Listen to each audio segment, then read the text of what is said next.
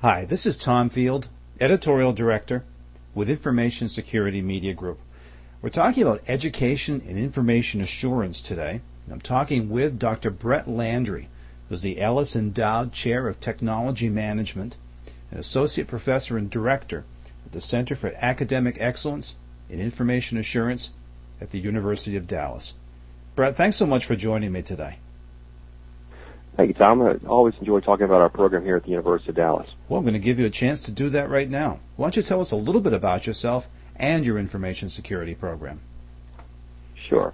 Uh, I've been at the University of Dallas now for three years and joined UD because of its unique focus in information assurance education as well as its unique program in graduate education in, in the College of Business, especially in our Graduate School of Management. One thing that really differentiate, differentiates our program with our MBA and Master of Science in Information Assurance, Information Technology, Information Technology Service Management, and a variety of other concentrations is the concept of scholar practitioners. That is, that every one of our professors has worked in the industry they teach in. So prior to coming to the university, I worked in information assurance in the private and public sectors before. My colleagues in marketing and accounting and finance have also done this similar. So we've got a real interesting perspective on our education at the graduate level that we really can say, here's what really happens there. And the majority of our uh, colleagues still consult in those areas as well. What are some? Additionally, oh, please go ahead.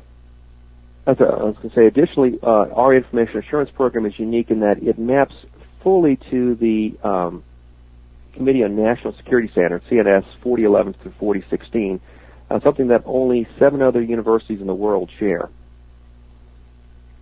So you really are doing some unique things there. What are some other aspects of the program that you find particularly unique, Brett? Uh, something that, that we really like it is that it is a on-ground, on-campus mix and match program. That it's very easy for you to start off as an on-ground student or an online student, and because of travel needs or job requirements or whatever, that you may not be able to, to be in in the Dallas area to take a course. So we have students that take their entire program online, or have because of work requirements mix and match pr- programs. Um, it's very flexible in terms of you're not pigeonholed into one program or the other. And that flexibility makes it very easy for students to complete their degrees, as well as the, the concept that it really is a program that is at a student's own pace. So I have students that may finish their Master of Science in a year and a half. Some do it in five years. It really depends on their schedule and what's going on with their working career. What's interesting, I wanted to ask you about your students. You talked about them being online and on ground. Who are your core students, and what type of background do they bring to the program? All of our graduate students have a working background. They've worked in an industry before. Some of them are working to sharpen their skills in a particular industry. Some of them may be managers that are looking to become more technical. Some of them are technicians that are looking to become more managerial. Sometimes we have students that are looking to do a complete uh, job and, and, career change. I have a, a student that's coming to the program this fall. She her background is in K-5 education, but sees the need for protecting children online and, and the concerns and, and issues there and is looking to do kind of a wholesale career change for and looking to be in information assurance in the education area. And we have a number of courses to bring people up to speed. If you're not in a business and technology background, we have foundation courses that allow students to uh, kind of ramp up and catch up with students that, that have been working in the field for, for a long time. The majority of our students are, uh, if I had to take a kind of a cross demographic, are, are in the mid 30s in their age group. They have worked in industry for a while, so it's not a fifth year undergraduate program. It's something that, you know, people can really work with teams on and really focus on, you know, here's really, you know, a group of colleagues that you can go through your curriculum with. So these are people that, for the most part, are in jobs today, correct? That's correct. So it's not like you're placing them someplace when they leave, but what are they doing in their careers when they've gone through the program? It it really depends. We, a number of our online students are, are in the government sector and are looking to for advancement there. Um, a lot of times it's for additional certification. Our program dovetails nicely with the CISSP from ISC Squared, so the Certified Information Security Systems Professional. uh, is is a good fit with that. Um, so a lot of our students are are going and completing that as it's trying, you know, that that allows them to advance further in their careers. It really depends. I've seen students, you know, that are very technical that, that have moved into more managerial roles and more managerial going into um, other roles. It just really becomes a, a gateway for them to, to advance their careers. I would bet too that you see some of these students coming back to the school to help to teach. Yes, we have. We've had um, a really active alumni program that have been involved in both um, coming back to help with projects, to help with, with adjuncts, and it's full-time professionals, professionals that have come back and teach with us. Um, it really kind of a unique group that have come back to work with us. One of the things that that helps with that is in our MBA program, students actually complete a real life consulting project. So our MBA capstone project is in the final MBA uh, semester and students have the opportunity to work with a real company, either private sector or public sector, uh, sometimes nonprofit. Uh, we've done international capstones, we've done local capstones. It really depends on what the client needs at the time to really go in and and meet with C-level executives on their business needs and spend a 12-week project on consulting. Here is a business need. It could be technical, it could be managerial, it could be a business opportunity, and really focus in on what that customer needs, who's, that, who's going to be the client and it's it's a true consulting project. Well, it's good. Now, as you know, the president has put a, a major focus on cybersecurity, and you hear both the private and the public sectors talking a lot more about information assurance. How do you see information assurance education evolving in the coming years with all this emphasis on the topic? I think we're going to continue to see a, a heightened focus of it. Um, just you know this past weekend with the recent uh, attacks coming from um, supposedly North Korea. We we haven't confirmed that's where they're from, but they're looking like that's where they're coming from. Uh, we're going to see a continued global focus on this. What's unique for UD is that we are a traditional brick and mortar university. I think you're going to see a lot more kind of schools pop up saying we're an information assurance school that doesn't have the credentials from the NSA or Homeland Security or other traditional academic accrediting bodies to really support them. So from our standpoint, you know, we are very much involved with the other centers of academic excellence. The NSA has uh, over 85 schools now worldwide, and we partner with those schools to work with uh, their programs. And every school has a little different focus, um, and that's important for students to look at. You know, when they're looking for for an information assurance school, what fits them. But I think we're going to see a continued heighten on this. The idea of organized cyber attacks from around the globe are a real possibility that happen every day. Uh, we see it uh, with the credit card industry. We see it with banking. We see it with political targets that we did this past weekend. And we see it with our children. We see something with our um, K-12 environment where they are just actively attacked by online predators on a regular basis from around the world. So there is definitely a, a heightened need for that. It's something that I feel very um, proud of the work that we're doing at UD and the other centers of academic excellence as well. That we're looking at protecting our national assets. We're looking at protecting our children, and when it comes down to it, that is a very important mission for us to do.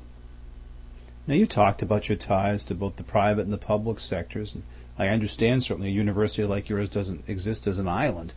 What do you need from the private and public sectors to be able to help you grow effectively? Well, the the public sector is going to is is coming there with with greater awareness. Um, one of the things that, that that needs to come up is that, that there needs to be a, a greater focus on what the real threats are. When I talk to uh, parents groups and I talk to church groups, it's amazing to, to see how much how many parents don't understand the real threats that exist online for their children um, with social networking sites and you know something that is really needed there from you know is more education, more awareness in those programs. Um, in terms of industry support, we're we're seeing it now with, with some of the software industries supporting universities um, in terms of academic grants. There's a lot more work to be done there. Um, a lot of the production software, such as the forensic toolkits and other software packages, aren't haven't been really developed well to work in an academic environment. So it's hard to train and work with those tools. And we've been working with a couple of companies um, this year on building our online forensic lab. And it's it's a bit of a work because those packages are not quite ready for uh, academic lab environments. So they're primarily designed for a single user in front of you know a single server. But um, I think with a greater focus on the use of those in academic schools, that you know with student rights and things like that, and limited resources, those kinds of tools can be you know pushed further into the academic environment. Uh, one of the things that we're doing with our online forensic lab right now is I have online students from around the world that are actually working on digital forensic investigations.